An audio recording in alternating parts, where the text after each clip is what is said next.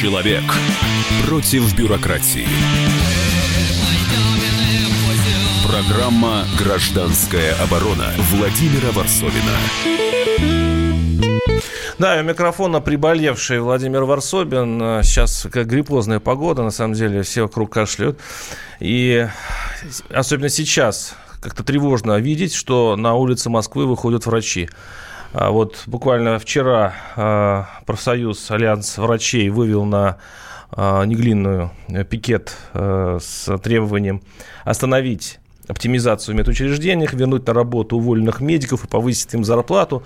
Ну, да, э, бог с нами, там, с москвичами, у нас вроде бы с э, врачебной помощью еще более-менее, но то, что происходит в регионах, там, конечно, вообще Э, ужас, там лучше не болеть в принципе. 8 800 200 ровно 9702, напоминаю, наш студийный телефон, и у нас на связи uh, у нас на связи Иван Коновалов, представитель профсоюза Альянс врачей, вот этих врачей-бузитеров. Иван, вы нас слушаете? Да, да, здравствуйте. Слышу. Да, вы не, это не первый случай, когда врачи выходят на, э, на, то есть просят помощи общественности для того, чтобы решить проблемы свои, ну, не знаю, свои или больных. Почему именно сейчас врачи вышли на улицы? А, знаете как, ну тут сошлось э, несколько факторов. Я, кстати, э, с вашего позволения немножко поправлю. Мы вчера выводили Выходные. Врачи, точнее, выходили не вчера, а в субботу. В субботу, прошу прощения, да. Э, да, 30 э, ноября. И тут нашлось несколько факторов. Во-первых, в принципе, накопилось очень много проблем. Вот если мы сейчас вспомним, буквально отмотаем на два месяца назад, и вот пролистаем все, что было. Да, были увольнения медиков массовые там в Нижнем Тагиле, были увольнения в э, центре Блохина, потом в увольнении вот этих трансплантологов из Центра детского здоровья, затем э, вот эта вся история с муковисцидозом и, и так далее, и так далее, и так далее. Там забастовка была в Перми неонатологов. Почему именно сейчас? Очень много... Э, ну, знаете как, все больше и больше, как бы эта волна нарастает. То есть это не то, что именно сейчас. А, то есть плотность протестов медиков там год назад была а, минимальные, а в течение времени протесты все нарастают, нарастают, и сейчас это вылилось а, вообще, вот расскажи вообще предысторию. Эту акцию, она предполагалась только как московская изначально, и только касающаяся а, как раз детских онкологов. Мы объявили эту акцию за месяц, в конце октября, и мы э, объявили вместе с детскими онкологами из центра имени Бухина а, и как раз позвали людей неравнодушных, там, пациентов или вот тех, кого эта проблема затрагивает, вместе с, а, детскими онкологами выйти э, на акцию. Но после того, как мы ее объявили, нам из разных регионов и из других медучреждений Москвы начали писать люди и говорить о том, что а почему только онкологи, у нас тоже есть проблемы, мы тоже хотим выходить. И мы поняли, что проблема-то на самом деле намного шире, и людей, готовых выходить, намного больше, чем мы думали, чем мы могли предположить. И так акция стала всероссийской. В итоге у нас э, она состоялась в 20 городах России, э, и вышли, наверное, там, не привлечение будет сказать, что тысячи людей, ну, больше тысячи точно по всей стране. Иван, да, я понимаю, да, да. Э, и многие, кстати говоря, города этим отметились. Но смотрите, вот я с точки зрения пациента, вашего э, потенциального, все мы пациент потенциальный, mm-hmm как это трогает всех нас? То есть у врачей, э, видимо, они дошли до ручки. А, почему? И как это скажется на нас, пациентов? Что случится дальше, если все будет... То есть из-за чего все происходит? А, это все происходит из-за той самой оптимизации, про которую вы говорили. Она связана с катастрофическим недофинансированием отрасли вообще здравоохранения, а, с тем, что у нас очень много денег выделяется там силовые, например, структуры, да, но очень мало денег выделяется на здравоохранение. Плюс это все накладывается на коррупцию, о которой мы много рассказывали именно в сфере здравоохранения, да. Мы находили очень много нарушений в закупках, например, центра а, кардиологии, да, а, научно-медицинского исследовательского центра кардиологии, где сотни миллионов ежегодно а, просто разворовываются на там, электростимуляторах, катетерах, То есть деньги выводятся, по сути, деньги выводятся из, из, из, из, из и так уже нищего здравоохранения, то есть мало финансируют, да еще, в общем-то, да. и воруют. Я правильно понимаю? Да, да, вы совершенно правы. В итоге это все приводит к тому, что денег катастрофически мало, э, их просто не хватает на всех медиков, и медиков приходится кого-то увольнять, кого-то э, какими-то э, изощренными методами сокращать, кого-то а, наоборот, принуждать к увольнению, вот как э, онкологов да, из э, центра имени Бухина и так далее. То есть в итоге э, из профессии наблюдается массовый исход специалистов, и сейчас все, в общем-то, бьют тревогу на этот счет, даже Минздрав, говоря о том, что там придется, видимо, скоро приглашать мигрантов э, на работу в сферу здравоохранения. А, вот, то есть это все, и как это отразится на пациентах, отвечая на ваш вопрос, ну, это отразится очень печально, к сожалению, на пациентах, потому что пациенты скором времени э, окажутся просто вообще сначала без квалифицированной медицинской помощи, а потом, может быть, и вовсе без э, медицинской помощи. Спасибо. Спасибо. С нами был э, Иван Коновалов, э, пресс-секретарь профсоюза «Альянс врачей». Э, и у нас в студии... У нас, у нас в студии господин Овчинников, Алексей Овчинников. Здравствуйте. Да, нас, наш э, специальный корреспондент э, отдела экономики, который прошел все вот эти э, стадии борьбы за здоровье нации с обычными э, районными фельдшерами Петроза... Петрозаводска, по-моему, да? Да, Карелии. Карелии. Кстати говоря, совершенно безлюдные в последнее время э, области, где откуда, в общем-то, убежали очень многие граждане, и врачи еще там есть, и они лечат тех оставшихся. Вот ты увидел на самом, э, то есть самую настоящую работу районных врачей, о которых у нас в телевизоре обычно говорят, что у нас там идет оптимизация успешно, а, э, больницы э, обеспечены самыми лучшими там, оборудованием, это все очень достаточно квалифицировано и так далее, и так далее. То есть у нас очень успешное вообще здравоохранение, если посмотреть ящик. Что происходит на самом деле? Ну, на самом деле, давайте вот э, оттолкнусь, наверное, от того, что там продолжается, в Петрозаводске продолжается забастовка Э, персонала станции скорой помощи, единственный на весь город и прилегающий район, то Прионежский э, просят э, того же, что и везде. Вот для того, чтобы выполнить майские указы президента, за, за которые отчитываются потом главврачи, Минздравы местные, им приходится перерабатывать по две, а то и больше ставок. То есть, если переводить Э, на норму часы обычного человека где-то 14, 14 часов в сутки приходится работать. Э, то есть они реально говорят, мы спим в скорой, мы не выходим оттуда, нам, извините, в туалет некогда выйти, мы все время. Это для того, чтобы заработать. И работать на одну ставку это обеспечить себе достаточно такую бедную жизнь. И вот э, цель забастовки итальянской, которая проводится в Петрозаводске, вот они решили, там 75 человек, это фельдшеры и водители скорой помощи, решили работать на одну ставку. Ну, такая итальянская забастовка, как ты сказал, да. То есть, когда, очень, это вроде не забастовка, да, привлекая ты... внимание, да, да, они работают, ты они работаешь с плакатами не то, стоят. Что прописано в договоре, да. Машины ездят, э, при этом, правда, бригад там катастрофически не хватает, и недавно на это тоже не очень сильно удивляются этому бюрократическому такому зигзагу.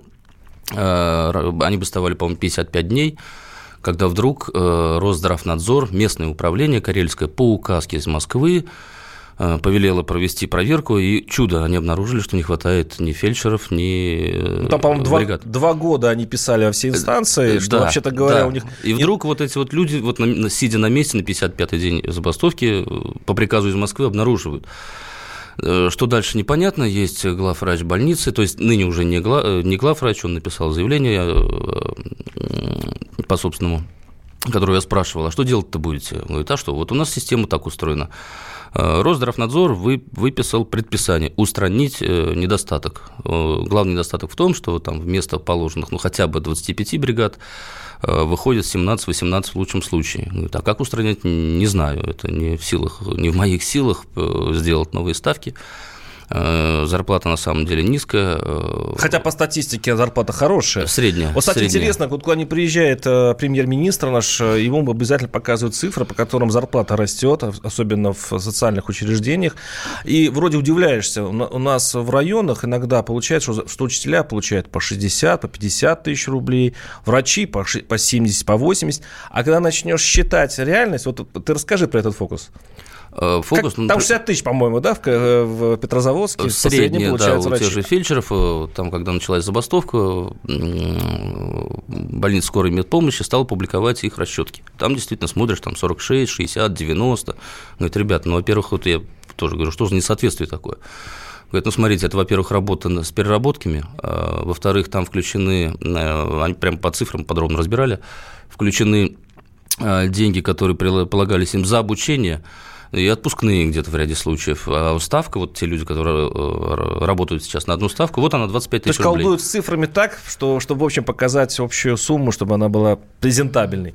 И вот э, в, тех, в, в том репортаже, который можно прочитать на сайте kp.ru, почитайте, по-моему, классная вещь и открывает вообще э, глаза на наше здравоохранение. Ни в одной статистике, пишет Алексей, вы не найдете, сколько в таких деревнях взамен красных крестов появляются кресты деревянные. И по этой же причине люди стараются сохранить в своих селах хоть какие-то остатки медицины. И получается такая борьба. Люди пытаются сохраниться, пытаются выжить, оставив врачей у себя в селе, в маленьком городке, а государство, словно желая их всех там поистреблять, э, окрупняет, оптимизирует, закрывают больницы, которых за последние, э, по-моему, 10 лет сократилось в два раза с 10 тысяч до 5. Оставайтесь с нами. Через некоторое время продолжим. Программа «Гражданская оборона» Владимира Варсовина. Когда журналистика – семейное дело.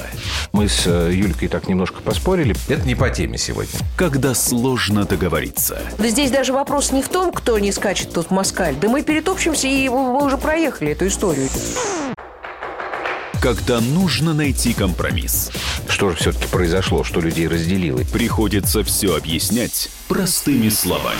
Украина, Белоруссия и Россия – это один народ. Программа Андрея и Юлии Норкиных на радио «Комсомольская правда». По будням в 9 вечера по Москве.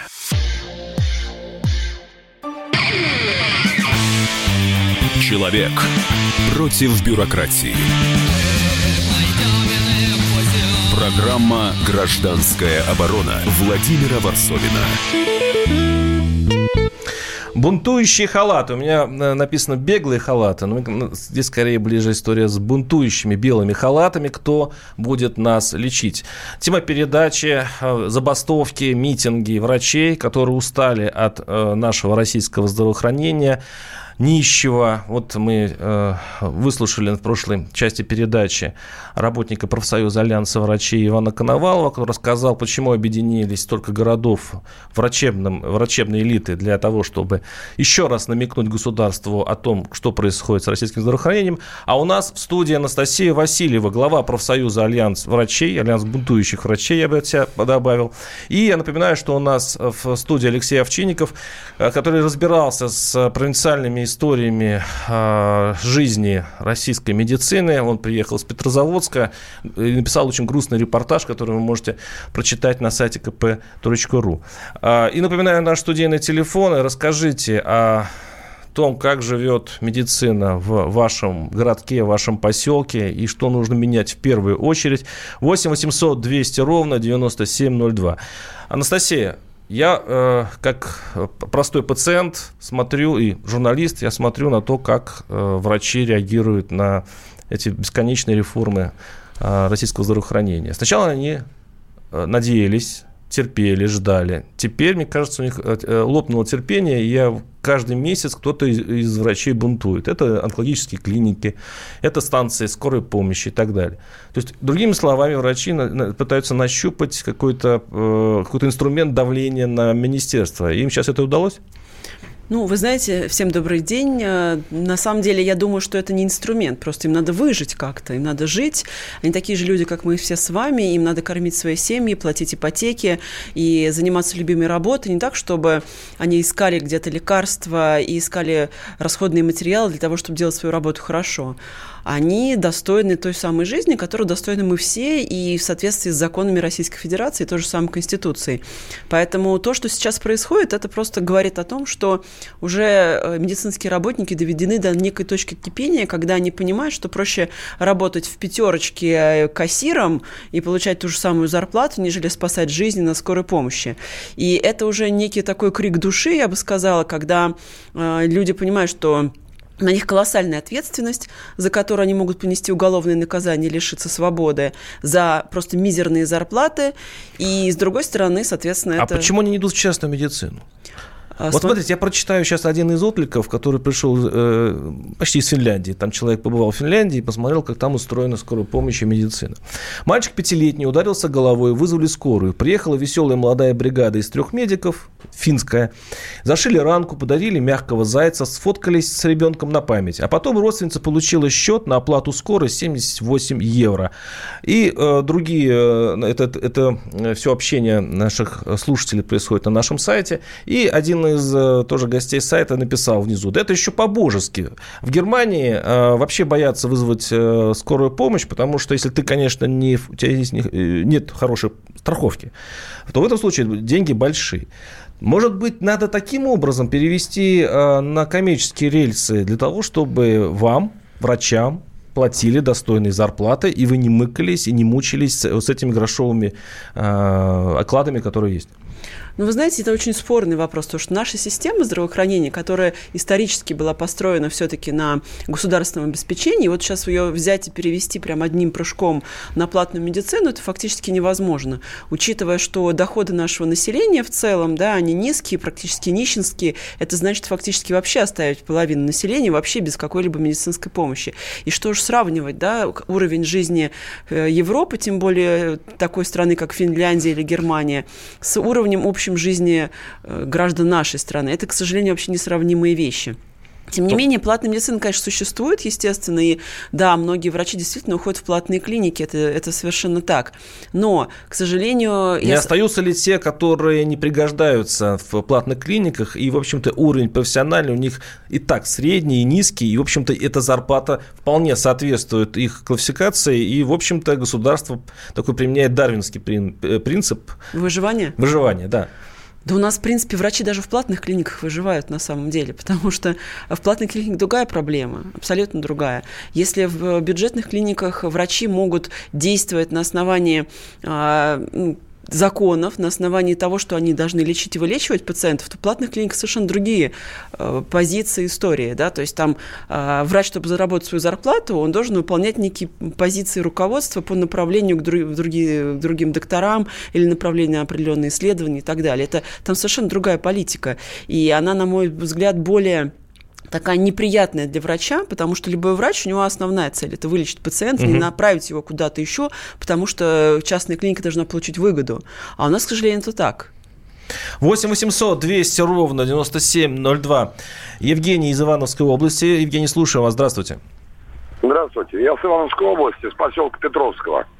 Вот у нас, я вам так скажу, э, целый детский сад детей. Врачей остался один детский врач – которые на пенсии находятся. Кроме каких-то таблеточек, вот элементарных, которые рекламируют по телевизору, она ничего выписать не может. Ближайшая больница 18 километров, там тоже все поувольнялись. Скорой помощи дежурят водители. Угу. То есть э, персонала нет. Водитель идет, отсиживает ночь и возвращается. А если что-то случится, кто отвечать пом... будет? Одна скорая помощь, я не знаю, про какие пабы там рассказывают. Одна скорая помощь в районе на три района, то есть на 300 километров вокруг одна машина. У бабушки в 94 года подскакивает давление, она беспокоится, к ней едут. А в поселке умирает ребенок. Водитель должен сделать выбор. Да.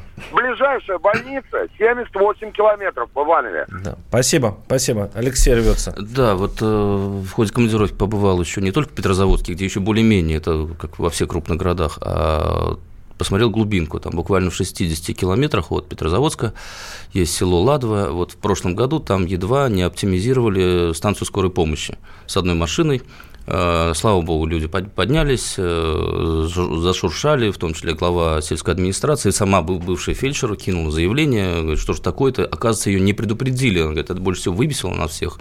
Я глава сельской администрации, я отвечаю за жизнь э, на этой территории. Минздрав Карелии, не предупреждая меня, выносит приказ, считая, что скоро и наши, что хотим, то и делаем. Вот они это все установили, ну, не, сохранили. Э, приехал на эту станцию, там сидел единственный фельдшер-диспетчер, э, говорит, молюсь, мы, мы, карта самодельная такая, говорю, где машина? Э, показала куда-то там. В 100 километрах, я читал. Да, в 100 да. километрах где-то, говорит, вот молюсь, чтобы до 5 часов. Не было инсульта ни у кого. Никто, да, не дай бог, не было А это случаев. страшный выбор, ты сидишь и думаешь... А, и она лечит по телефону. Кто, кого оставить жить? Кого оставить живым? Она лечит, она старается всех... Не, не, но все равно, может возникнуть два инсульта, допустим, в соседних э, селах, между ними там 100 километров, и, и, и, и тебя одна бригада. Все по-деревенски, все по старинке находятся соседи, у кого машина, кто не выпил, кто может довести этого человека. Вот незадолго до моего прихода туда, она говорит, там кровь была у них немножко. Говорит, вот человек, молодой человек, упал, ударился, ключицу сломал, порвал. Леша, На частники Леша, отправили. у нас богатое государство. У нас богатое государство. Богатое. Удивительно. 8 800 200 ровно 9702 у нас студийные телефоны. И на связи у нас Герман Владиславович Пятов, врач-хирург. Герман Владиславович, здравствуйте. Здравствуйте. Вот я пытаюсь понять, почему, почему э, провинциальные врачи у нас вот так, так побираются, живут. Я вот в чем логика государства? Можете мне объяснить?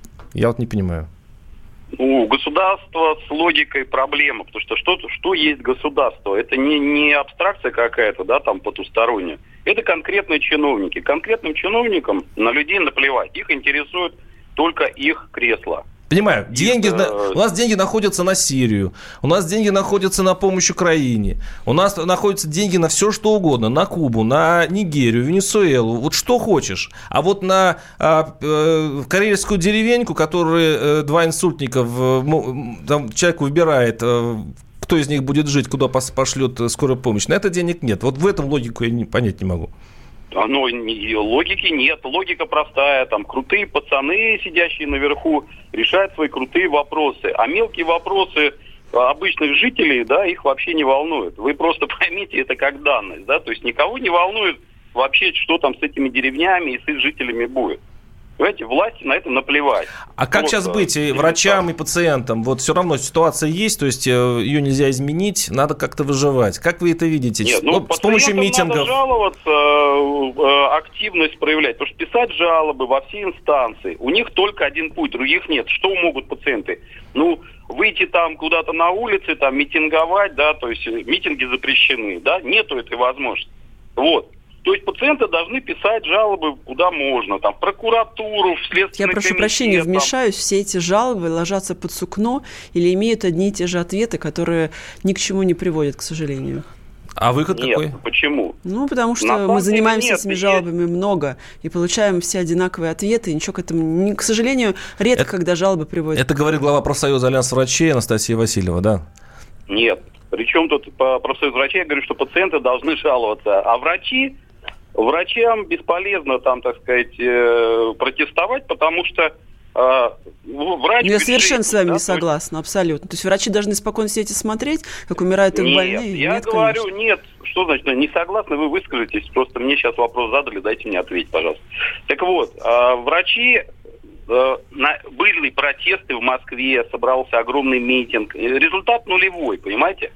Врачам не надо не ходить ни на какие митинги, тем более митинги запрещены. Вам не дадут сейчас ходить. Если раньше Кто запрещены? Можно, Кто запрещен митинги? Геннадий Владиславович, а я вас прерву. Мы, э, мы сейчас вернемся к этому разговору буквально через пару минут. Создадим интригу. Оставайтесь с нами. Через пару минут продолжим этот разговор. Программа «Гражданская оборона» Владимира Варсовина противоположные взгляды. Оппозиция, я считаю, героями. Твое право считаю. Да, Тина, что ты несешь? Ну а как? Смеешься. Максим, я не смеюсь, но просто нельзя так говорить. Себя послушай. Разные точки зрения. Призывы «надо выходить и устраивать майта» — это нарушение закона. И вообще это может закончиться очень нехорошо. Вы не отдаете себе в этом отчет? О, нет, решили какой-то допрос устраивать. Личный взгляд на главные проблемы едешь на машине? Я не езжу. Ну вот и тогда ну, молчи, отлично. потому что я рассказываю про движение автомобильное, а не про пешеходов. Свобода слова в прямом эфире. Я не причисляю себя популистом, я причисляю себя к людям, которые действительно отстаивают мнение жителей, причем не только на словах, но и на деле. Тогда приношу Любовь Соболь свои извинения. Радио «Комсомольская правда». Правда рождается в споре. Две крайности, они всегда опасны. Всегда мир более разноцветный и плохо, когда либо кровь на улицах, либо кровь в застенках. Человек против бюрократии. Программа «Гражданская оборона» Владимира Варсовина. Бунтующие белые халаты. Кто будет нас лечить? Тема нашей передачи.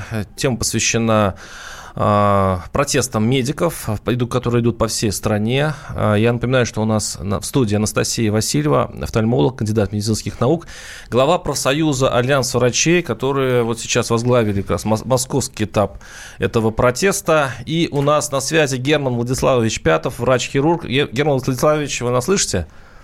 Да, слышу вас. Да, мы э, подвесили немножко интригу в связи с паузой. Так э, какой самый действенный, по-вашему, метод э, врачам достучаться до государства и спасти не только свои зарплаты, но и пациентов? Самый простой метод – это э, написать заявление на увольнение. Это самый простой, эффективный и фактически единственный метод. Потому что я могу сказать, что Э, солидарность среди врачей очень низкая. Несмотря на то, что вот существует там организации и уважаемая организация Альянс врачей, вот реально работающая, да, которая действительно что-то делает. Вот. Но профсоюзов очень много, и большинство профсоюзов, ну, вернее, их верхушка ложится под вышестоящих чиновников – и, соответственно, никакой работы, никакой солидарности нет.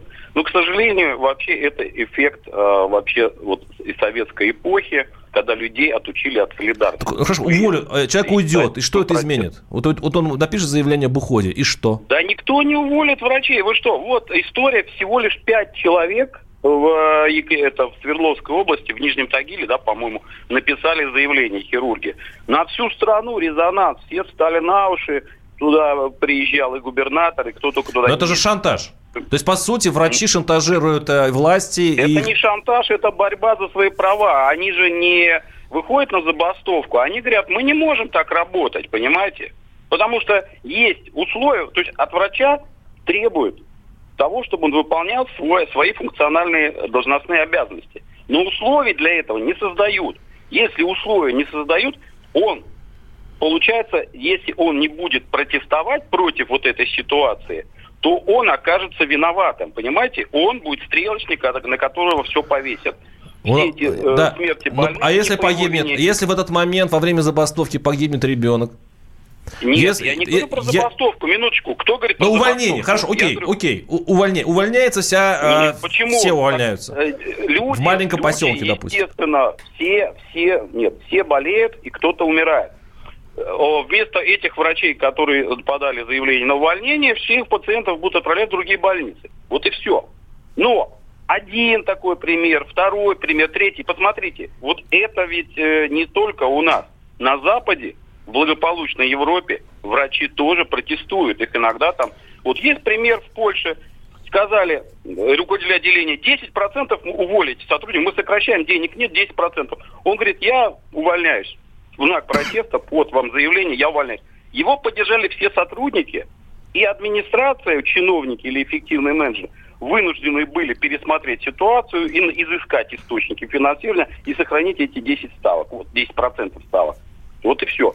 Понимаете, это... И никто не говорит, ой, как можно, что вы, уволимся, а вдруг кто-то что-то... Нет, извините, что врач, раб на галерах, что он там, у него на шее кандалы, да, там цепь, и он обязан э, работать в любых условиях? Нет, никто не, не говорит. Есть законы, их надо соблюдать.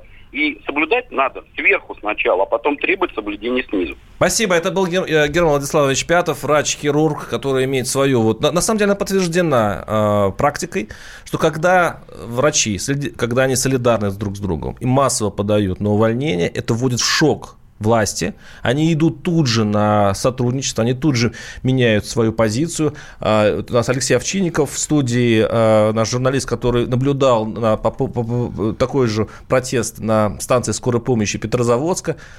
Министерство, целое московское министерство пошло на попятную, и в итоге там что-то сдвинулось с места, да, Алексей? Там сдвинулось еще немножечко раньше, э, почему-то, правда, процесс э, затянулся. Э, Минздрав пошел на переговоры с ними, то есть сейчас уже речь идет о реорганизации станции помощи, идет расчет, добавляются новые ставки. Откуда они, правда, их брать будут, непонятно. Там единственный вопрос, на который не ответили, да, ребята, зарплаты вот сейчас рассчитываются. Анастасия, ну вот метод. Вы, вы, вы, вы ну, вывели, по сути, ну, ограниченное пока количество врачей на улице в Москве. Вы видите в этом вариант решения вопроса, да? Нет, я совершенно согласна с, вот, с Германом Владиславовичем и с Алексеем. На самом деле все методы хороши, но в каждом конкретном случае. Я бы на самом деле не стала бы выделять какой-то из одних один или тот другой способ достижения результатов. Я считаю, что надо действовать по обстоятельствам. У нас тоже в Акуловке была итальянская забастовка, и когда они пошли на условия, которые выставили фельдшеры, которые получали там по 10-11 тысяч рублей, они тоже сказали, мы все сейчас массово уволимся. И тогда, Соответственно, эти два метода комбинации, они привели к результатам, что сейчас у них зарплата там в три раза больше, и они э, ну, получили то, что они заслуживают. Надеюсь, сейчас нас слушают врачи и мотают себе на ус. 8 800 200 ровно 9702. Роман из Москвы. Роман, слушаю вас. Здравствуйте. Алло, здравствуйте. Да, здравствуйте.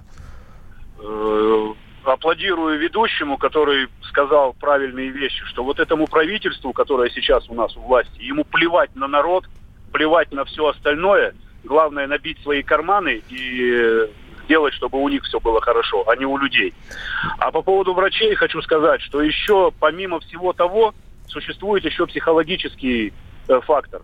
То есть люди видят, что э, люди, которые, вот название у них не профессии, там, чиновники, депутаты, в России уже давно это ругательство – они получают миллионы, а люди, которые отвечают за человеческие жизни и спасают человеческие жизни, получают, вот как правильно ведущая сказала, 11-10 тысяч. Спасибо. Люди просто... Да, спасибо. Люди да. Ваши мысли ясна. Кстати, очень, еще один такой штришочек, да, вот обычно директора больниц, главные врачи Главный больниц, врачи. да, получают бешеные деньги. Я просто не понимаю, это как вот, не знаю, можно перечитать Чиполлинову «Незнайка на Луне». То есть она получает в сотни раз, бывает даже в сотни раз больше, чем обычный фельдшер. Почему? Ведь если ее зарплату просто разделить на, а, среди врачей, и сделать ее чуть выше, как в советские времена, то, может быть, и каким-то образом проблема бы и смягчилась. Но почему-то у нас действительно такая философия, когда будь ты хоть маленький начальник, ты должен взять все и э, пустить чуть ли не по миру своих несчастных подчиненных. Откуда это? 8 800 200 ровно 9702. Александр из Воронежа. Александр, слушаю вас. Здравствуйте. Добрый день. У меня вопрос это возникает. Я вот слышал вчера, ЦОМ опубликовал свои исследования по их расчетам у нас больше половины населения довольны всем. Прекрасно все у нас в стране. Какие возмущения, не понимаю. Спасибо. Кто из нас, кто из нас живет в не той реальности? Спасибо. Кстати, это вопрос Анастасии. Вот у нас на самом деле, э, если в Москве померить, в Петербурге померить, то там нормально все. У нас врачи э, и учителя, я тут про свой цех скажу, э, в Москве получают очень хорошие деньги. Ну, не все. Ну, не все, но в среднем очень хорошие деньги. И, э, как э, пишет один из наших слушателей, если зарегистрировать условно Петрозаводский, Газпром, РЖД и так далее, то все это решит вообще все вопросы. Но все регистрируются в Москве. У нас можно жить только в этих двух городах. Но вы знаете, я вот э, все-таки в пику вам скажу, что нет. В Москве на самом деле не все довольны. И более того, чтобы получать те деньги, о которых вы говорите, они работают сутками. У меня муж хирург. Он уходит в 7 часов утра и приходит в 12 часов ночи. И не получает он больше там 150 тысяч рублей вообще никогда. И, э, понимаете, за, те, за эти деньги те доктора, которые работают в странах развитых нашего мира, они получают намного больше за свои труды. Поэтому, э, понимаете, это только в Москве и в Петербурге. Анастасия, на, вас пришел компромат. Почему вы главу Навальни, Навальновского, от слова Навальный, альянса врачей зовете в эфир, а не про навальских профсоюзов врачей нету? Не верю. Вас что-то связывает с Навальным?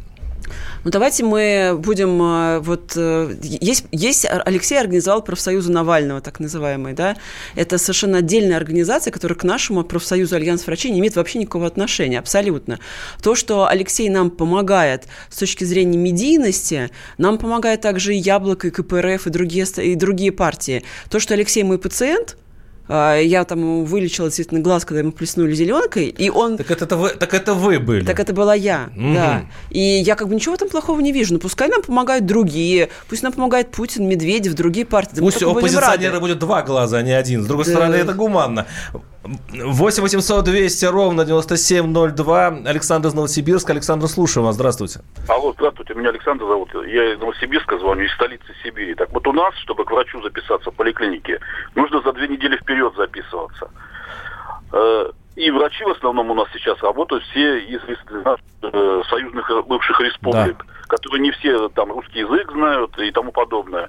И если вы записались, например, вот я последний раз записался на 9.15, то попал я только в 11 к врачу, потому что, во-первых, это зависает, во-вторых, она не понимает что-то там еще. А про скорую помощь вам еще могу сказать. У меня родственник работает на скорой помощи в Ленинском отделении. Так они вот получают зарплату мизерную, копеечную, а, а машину вот эту вот старую рухлядь чинят за свои деньги, обслуживают, ремонтируют ее. Да не надо этого делать. Мы за деньги, за деньги ее вызывали, да? Спасибо, да. Ну, Анастасия, да, прокомментируйте. Пожалуйста, Ответьте. медицинские работники, уважаемые, сейчас вы меня слышите, и вот, э, э, уважаемые слушатели, скажите, скажите, пожалуйста, своему родственнику, не надо ремонтировать машины за свои деньги. Во-первых, вы можете обратиться к нам в профсоюз, мы напишем жалобу и сделаем так, чтобы, чтобы машину вам починили э, власти, те, которые за это Анастасия, у нас 20 отвечают. секунд осталось. Все-таки что, э, как будет ситуация будет развиваться дальше? Прогнозируйте. Если вы будете машины свои чинить своими руками, вы просто э, останетесь без зарплаты в итоге, и без работы, без сна, и без здоровых пациентов. Я не про машину, я про наше здравоохранение. Хотя, А з- хотя в принципе, здравоохранение- это одно и это то же. одно и то же. Да, Здравоохранение если- останется без... Если все пустить на самотек и не взяться самим за это дело, все, конечно, скорее развалится. С нами была Анастасия Васильева, Алексей Овчинников, ваш покорный слуга Владимир Варсобин. Услышимся через неделю. Владимира Варсобина. Мы вместе дожили до понедельника. Вовремя рассказали тебе о главном во вторник, среду и четверг. А теперь встречай пятницу. На радио «Комсомольская правда» новая программа. Каждую пятницу в 8.00 Сергей Мардан и Надана Фридриксон. Три часа самого острого эфира. Мардан и Надана. В программе «Опять пятница». Взболтай и можешь смешивать.